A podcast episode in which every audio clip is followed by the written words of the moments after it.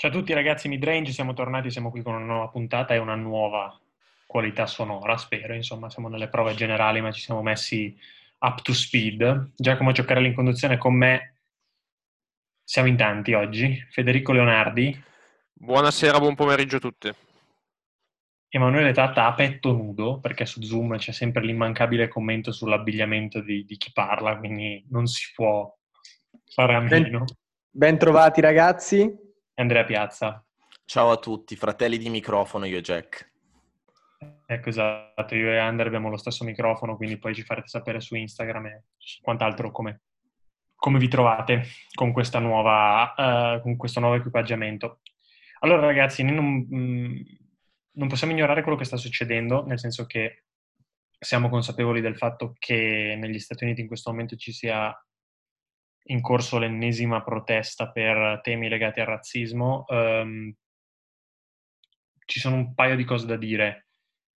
Primo, la prima è che un podcast di sport che parla di NBA in questo momento, se si occupa dell'attualità stretta NBA, cioè il boicottaggio, diventa un podcast di politica, diventa un podcast di attualità, eh, diventa un podcast di cronaca, di storia, ma non, non, non, non parla più di sport e sebbene noi abbiamo in passato parlato di questi temi, abbiamo fatto anche cose che non sono strettamente dell'area sportiva, diciamo che non, non ci sentiamo né pronti né adeguati a fare un commento di sorta su, su quello che sta succedendo. Ecco, quindi questa è una cosa da dire che è importante, quindi se non sentirete noi parlare di quello che sta succedendo uh, è, è per questo, per non snaturarci e questo è strettamente legato alla seconda ragione per cui non parleremo di quello che sta succedendo al boicottaggio, e cioè anche se volessimo farlo, quello che diremmo noi qui sarebbe inadeguato,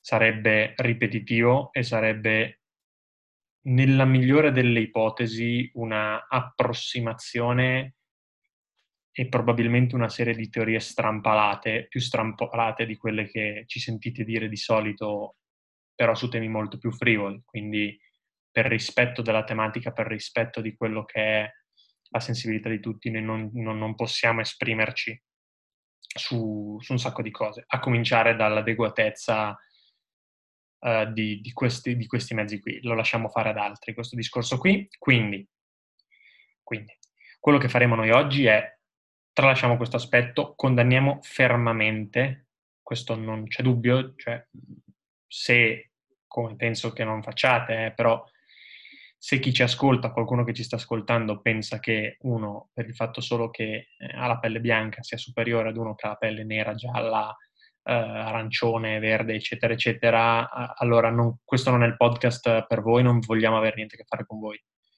Quindi questa è una cosa che dobbiamo dire. Però, ci ho detto, tanto premesso, io direi che accantoniamo eh, questa premessa, che era doverosa fare, però eh, adesso direi che ci occupiamo di campo, visto che i playoff torneranno, torneranno nella giornata, credo proprio di oggi, oggi è venerdì, noi usciamo questa sera e questa sera diciamo che è la data, la data per cui i playoff dovrebbero tornare, almeno questo ha riferito Wojnarowski ieri. Adesso la situazione è chiaramente in evoluzione, quindi può succedere di tutto, però mi sembra di poter dire con relativa certezza, adesso sono le 14.13 che lo sto dicendo, um, i playoff tornano questa sera. Eh, la situazione sembra essersi risolta. Quindi, di cosa parliamo? Parliamo di quello che è successo negli scorsi turni. Io direi che ci sono due temi che ci fa piacere affrontare in particolar modo, poi ci sono diverse serie che sono già finite, eh, molto interessanti, serie non finite ma virtualmente finite, eh, che quindi ci darebbero tanto da parlare. Però ci sono due temi, diciamo, delle serie che ci saranno, parleremo, parleremo in futuro. Oggi parliamo delle serie, in un caso di una squadra che ha finito una serie ma che non, non vedremo nel secondo giro, c'è cioè Philadelphia, una squadra che abbiamo criticato a più riprese qui ed è un tema che vogliamo riprendere. E Luca Doncic, direi, ai Dallas Mavericks, che hanno fatto una performance straordinaria in gara 4 senza Porzingis e per la magnitudo della prova che hanno offerto direi che meritano sicuramente un tributo e due parole, anche perché di fans dei Mavericks ce ne sono veramente tanti in Italia che ci ascoltano, quindi diciamo che meritano. una nostra opinione in tema. Io ragazzi direi, direi di far parlare voi. Io su Philadelphia, comincerei da Philadelphia, quindi ragazzi io farei cominciare parlare voi, io dico solamente diciamo, le basi per chi non fosse up to speed, eccetera, sul, sul discorso. Philadelphia è appena uscito in quattro partite contro i Celtics, senza nemmeno l'onore delle armi. Tante critiche, è stato esonerato, sollevato dall'incarico l'allenatore Brad Brown, tra anche diverse critiche. JJ cioè, Reddick nel suo podcast, ad esempio, ha detto io ero molto legato a Brad Brown, quindi l'opinione diciamo, che abbiamo noi, adesso la conosco dai gruppi, voi non la sapete ancora, eh, voi che ci ascoltate, però io so già, quindi vi do uno spoiler. La nostra opinione è che Brad Brown sia una mezza sciagura, secondo solo a Luke Walton, praticamente come allenatore. Però dei, dei, dei giocatori amato, quindi questa è una cosa che va premessa. Quindi io comincerei da qui e parlerei dei Sixers, ragazzi. No, parto io, visto che sono stato molto critico nei confronti di Brad Brown in passato. è comunque un giocatore, come hai detto tu, amato dai giocatori, amato da molti addetti ai lavori, perché ho visto diverse personalità, addirittura anche del football americano, scendere in difesa di Brett Brown perché lo conoscevano personalmente. E va detto che l'ho sempre criticato come allenatore che avrebbe dovuto dare quel valore aggiunto ai Sixers per i playoff. Nel senso che secondo me non era in grado. Secondo me il suo ceiling l'aveva già raggiunto, tra virgolette, facendo giocare quella squadra così in regular season. E nonostante ciò, mi ha abbastanza colpito il suo, diciamo, il suo esonero, perché comunque secondo me in una lista di responsabilità, visto che comunque quest'anno la stagione dei Sixers è finita in un disastro totale che non era stato così gli anni scorsi nonostante le critiche che gli avevamo riservato, secondo me è davvero l'ultimo dei responsabili in questo momento, perché lui, come ho detto, non è in grado di far fare quel valore aggiunto ai playoff, ma questo disastro qui è stato, secondo me, soprattutto un disastro di costruzione della squadra. Cioè io non immagino nessuno che il suo posto avrebbe fatto molto meglio se non riuscire a strappare una o due partite a questi Celtics, che sono una buona squadra, ma non penso passeranno la storia come la miglior squadra di sempre. E sono preoccupato per i Sixers se davvero si pensa che cacciando Brad Brown all'improvviso questa squadra possa raggiungere le aspettative che tutti avevano inizio stagione e che tutti hanno da qualche anno soprattutto in relazione al fatto che io non so quale sarà l'allenatore, è stato esonerato anche Nate McMillan del, degli Indiana Pacers, lo diciamo per cronaca, io non vedo nessun allenatore che possa fare quel miracolo che serve ai Sixers, perché qui di miracolo si parla, per quella che è la condizione attuale dei Sixers. Uh, io dico che è assurdo stare qui a parlare dei Sixers, di questo fallimento, adesso ad agosto 2020, quando se pensiamo all'estate di due anni fa, si parlava dei Sixers come di una squadra che era in ascesa e c'era un posto di lavoro come quello del GM, in quel momento che era vacante di Sixers, come uno diciamo dei più ambiti, perché comunque i Sixers in quel periodo uscirono con i Celtics al secondo turno, ma Embiid e Simmons avevano 21 e 24 anni e avevano comunque un gruppo abbastanza unito e spazio salariale per attrarre diciamo giocatori di punta. In quel momento secondo me c'è stato un errore principale, mettere eh, nelle condizioni di portare una franchigia come i Sixers ad essere una contender a un general manager senza esperienza come brand, perché adesso è facile puntare il dito contro brand, ma diciamo che la colpa principale c'era la franchigia. Doveva fidarsi, secondo me, a una persona, diciamo, con più esperienza nel settore per fare le mosse giuste per portare i Sixers ad un livello stabile in alto. Oltretutto io ho letto anche ehm, dei pezzi, degli articoli su Athletic e su altri siti di, di, parole di brand dell'organizzazione, dove diciamo che brand eh, ha puntato il dito contro gli executive dei Sixers che gli hanno messo eh, a supporto un gruppo di persone che dovevano, diciamo, aiutarlo a prendere le decisioni giuste, ma allo stesso tempo, eh, quando ehm, i Sixers hanno preso Butler via trade, quando hanno preso Harris via trade, diciamo che l'ultima parola l'hanno sempre avuta gli altri executive e non lui. Quindi per questo adesso si sta parlando di brand come uomo che vuole avere pieno potere per la ricerca del nuovo allenatore e per provare a salvare quello che al momento mi sembra difficile da salvare, ossia una situazione disastrosa a livello finanziario e anche di gruppo ovviamente. Diciamo buona fortuna a Elton Brand perché io credo che il danno sia ampiamente fatto in questo momento e penso che Brand nel primo anno del suo mandato, sia quello in cui si è portato a casa Butler Harris, secondo me aveva messo su una discreta squadra, molto corta per carità, ma in grado di giocarsela, tant'è che hanno perso in sette partite contro i Raptors e sappiamo cosa hanno fatto i Raptors dopo. Solo che poi tutto quello che c'è stato da quel tiro di Kawhi in poi è stato un disastro assoluto i Sixers non sono in grado di stare in campo nel 2020, l'abbiamo visto tutti, basta proprio il test visivo, non serve neanche prendere statistiche e numeri, e non c'è modo di salvarli perché hanno due contratti tra i peggiori della storia della Lega, siamo tutti d'accordo su questo, che nessuno si prenderà in mano perché c'è un Orford ultra trentenne che si è visto fortissimo in un contesto di sistema come quello di Boston, in un disastro come i Sixers di quest'anno non è quel tipo di giocatore. E Harris, ragazzi, è stato probabilmente il peggior giocatore di questi playoff, secondo me. Quindi non la vedo affatto bene per i Sixers. Le colpe sono tante e diffuse. Buona fortuna a loro, buona fortuna ai loro tifosi. No, faccio solo una piccola precisazione, visto che comunque immagino che sia una cosa che molti ascoltatori stanno pensando. Almeno per me la, la mancanza di Simmons, l'assenza di Simmons, non è una scusa chiaramente. Forse avrebbero vinto una partita, quello non lo possiamo escludere, ma Simmons secondo me, come abbiamo già detto anche nelle puntate scorse, per loro è il loro miglior difensore a livello di aggiunta netta. In attacco, secondo me, aggiunge un altro strato di problemi, aggiunge un altro, diciamo, bivio di problemi, perché gli obbliga a scelte ulteriormente più complicate di quelle che già hanno. Perché secondo me è un altro equivoco che si aggiunge già a tutti i loro equivoci offensivi in questo momento, Simmons. Seppure chiaramente giocatore di talento, quello non lo nega nessuno. Fisicamente, come ruolo, che è l'unico vero playmaker della squadra e tutto il resto. E tra l'altro, come hai detto tu, Simmons aiuta in difesa, era probabilmente il marcatore designato per Tatum, però Embiid li fa 30-13 di media in questa serie se c'è Simmons in campo? Io ho moltissimi dubbi. Allora ragazzi, qui ehm, c'è un discorso da fare prima che sul management, cioè sul management di campo dei Sixers, cioè su Brett Brown, su cui onestamente non entrerei più di tanto anche perché sono cose talmente specifiche che non possiamo neanche giudicarle più, più di tanto con cognizione di causa. Ecco, insomma.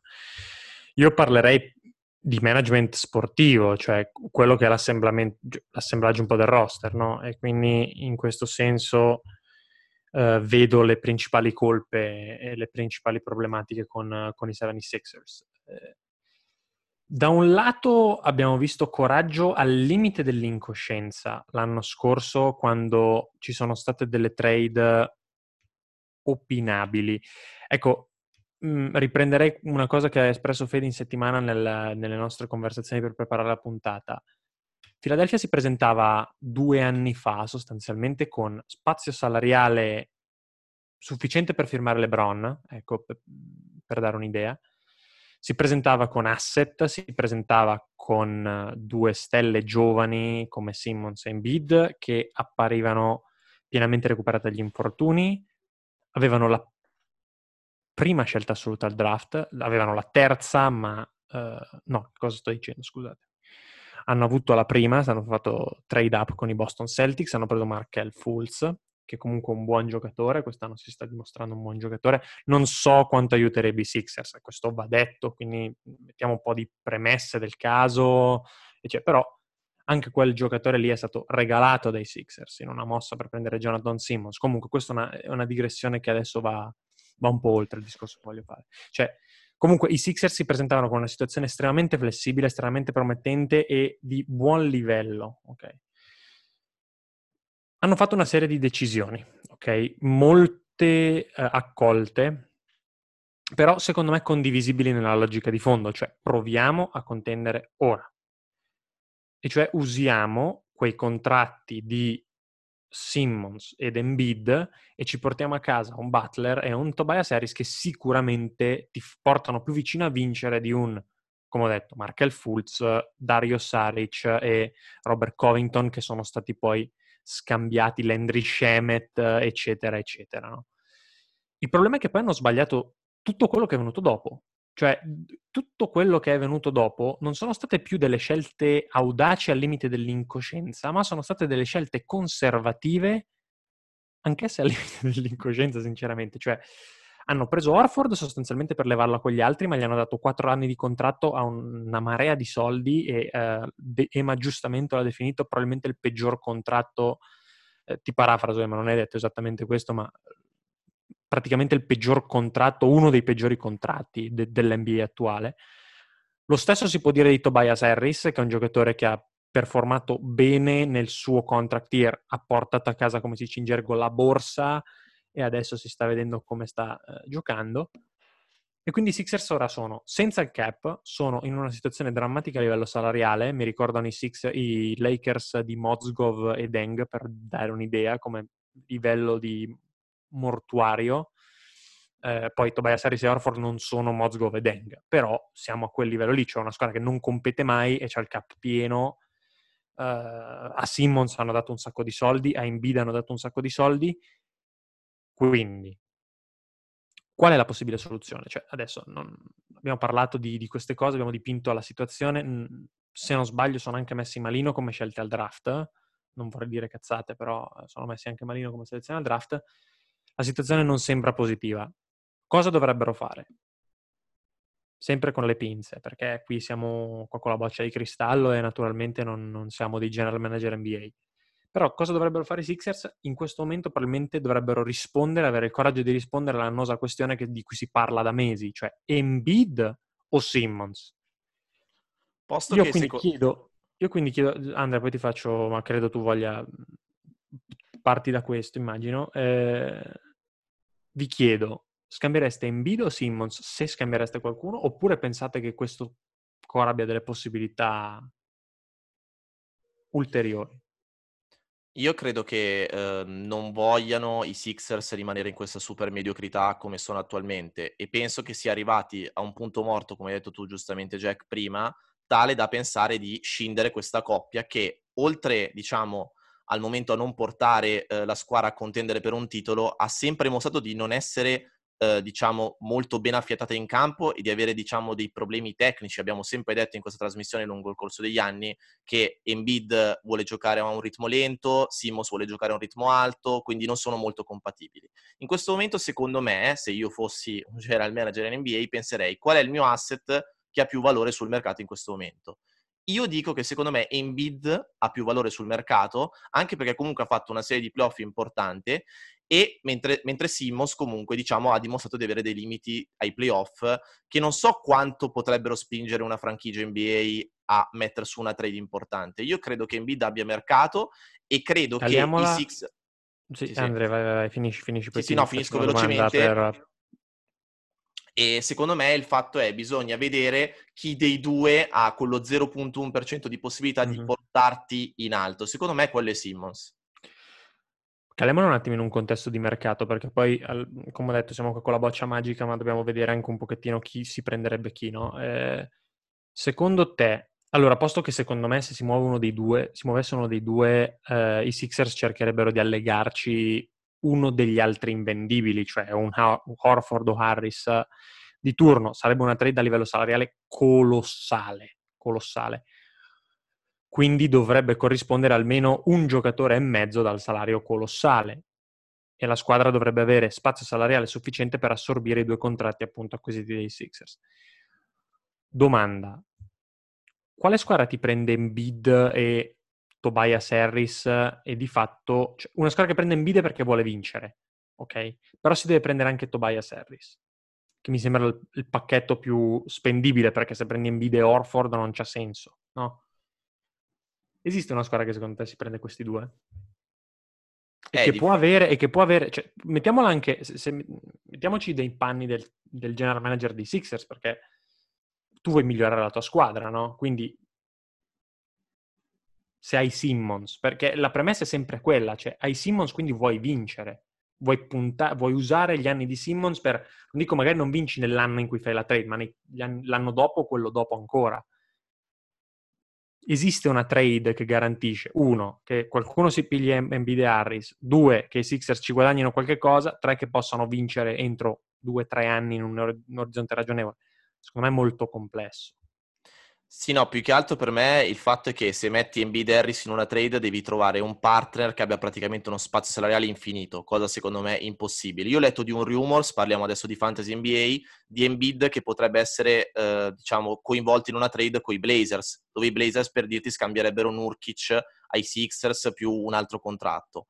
Quello che dico io, secondo me, a parte tutto, è che sicuramente con un centro da primo violino in NBA non ci vinci. Secondo me non vinci neanche con Simmons perché è limitato, però tra i due chi è che occupa un ruolo e chi ha più potenziale per portarti in alto, comunque per provare ad avere delle basi per un futuro migliore, secondo me quello è Simmons e non è Embiid, destinato secondo me anche a autodistruggersi fisicamente. No, io aggiungo che infatti ci stavo pensando, insomma, già mentre formulavi la tua risposta, Simmons per quanto abbia limiti è comunque un giocatore build around, che nell'NBA di oggi ci puoi costruire attorno. Poi, secondo me, una squadra costruita attorno a Simmons ti porta fino a un certo punto.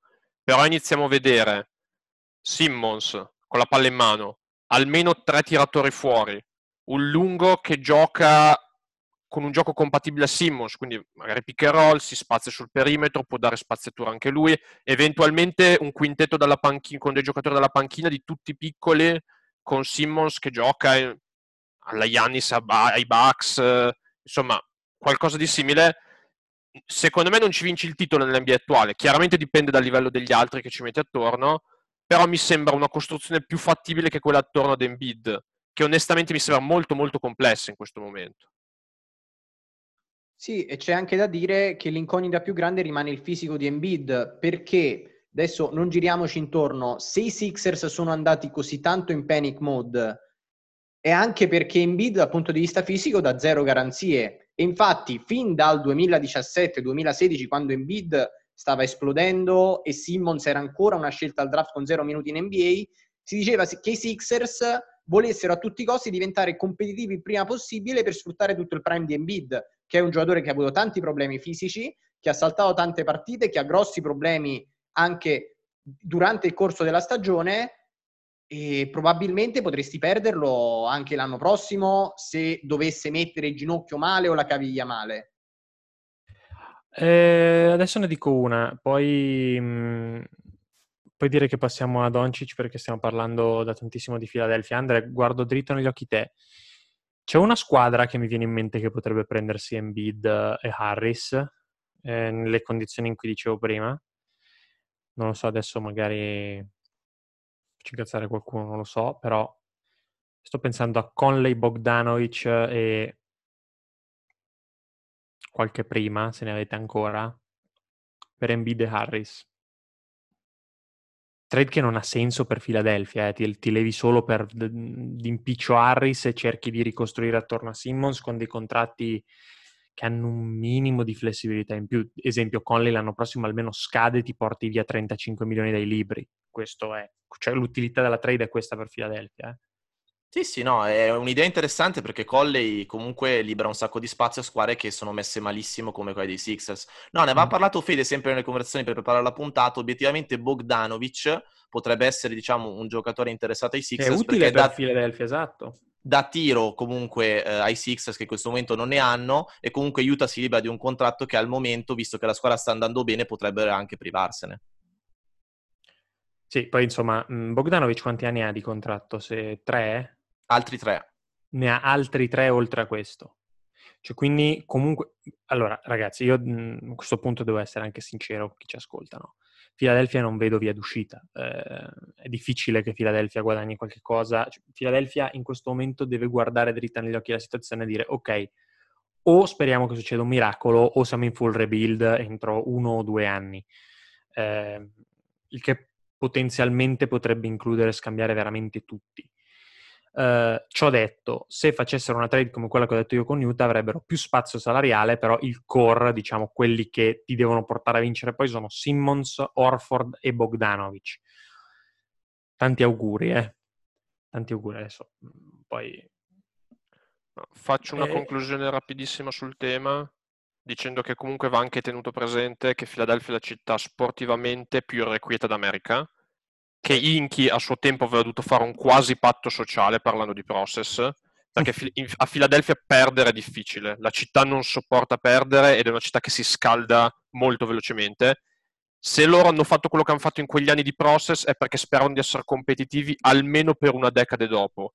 Iniziare un altro rebuilding ai Sixers adesso vorrebbe dire che c'è qualcuno che si deve prendere tutta la colpa e poi levarsi per scappare dal, dai proiettili in senso figurato che volano. Quindi, cioè, anche a livello, diciamo, proprio professionale è molto difficile, secondo me, pensare un altro Sì, rebuilding sì. a Philadelphia. Assolutamente. Però ci sono alternative. Secondo Cioè, me no, adesso, Il quadro però l'abbiamo dipinto, ragazzi. siamo- abbiamo finito il nostro discorso sui Sixers. Cioè, il quadro è abbastanza chiaro. La situazione è quella che i Sixers con Ben Simmons avrebbero vinto l'Est quest'anno. Ok, con questo core l'anno prossimo vincono l'Est. no, però fanno i playoff, che secondo me, cioè, lo- per loro essere una decina d'anni, fai, 10 sono tanti, fai 5-6 anni, un perenne Mm. quinto, se- quinto, sesto seed, da un punto di vista dirigenziale è più facile che rifare il process da capo.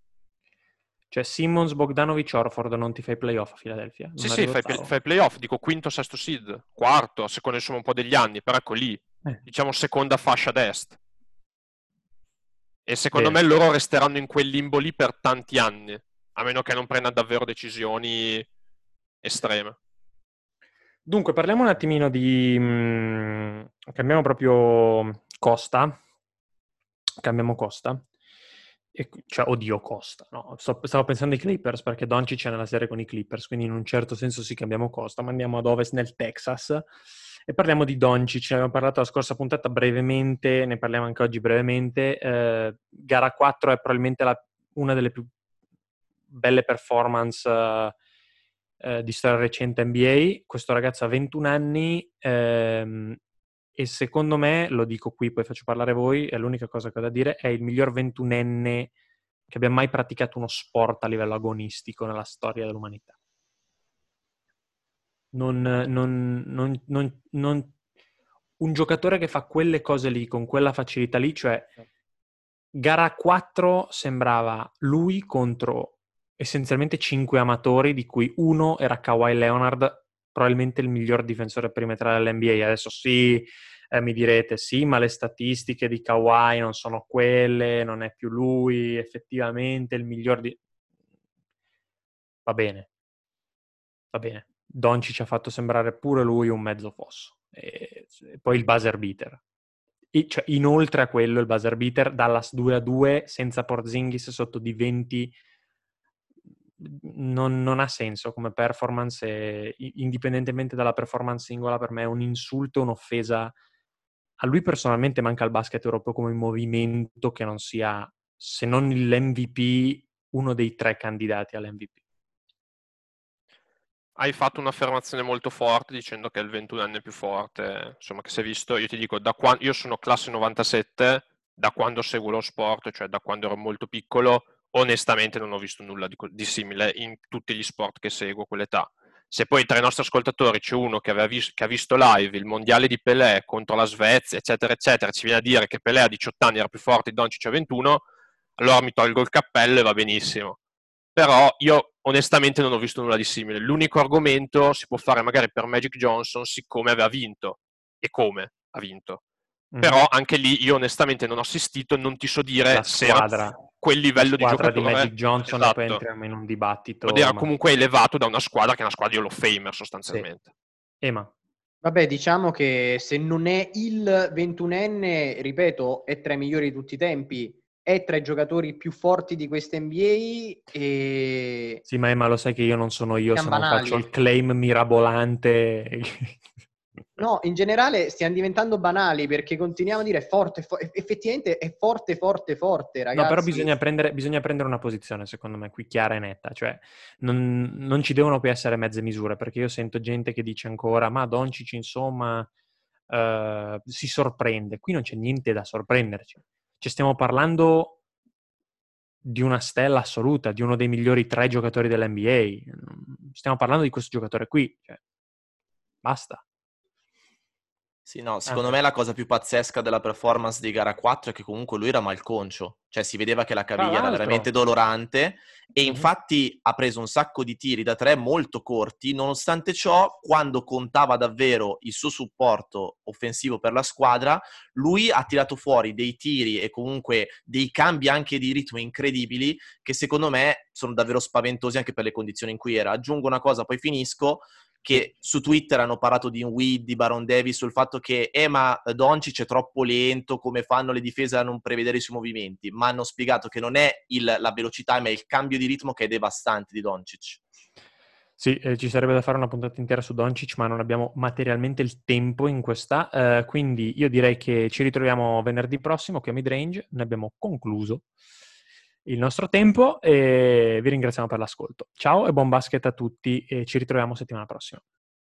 Need a gift idea for the outdoor adventure in your life? Shop the Allbirds Mizzle Collection, made with water repellent puddle guard technology and ZQ certified merino wool with a low environmental impact. It's a natural fit for winter runs. And Allbirds offsets the carbon footprint to make their Mizzle collection carbon neutral, so you can take comfort in treading lighter. Get on their nice list this year with the Allbirds Mizzle collection. Discover your perfect pair at allbirds.com. That's A L L B I R D S.com.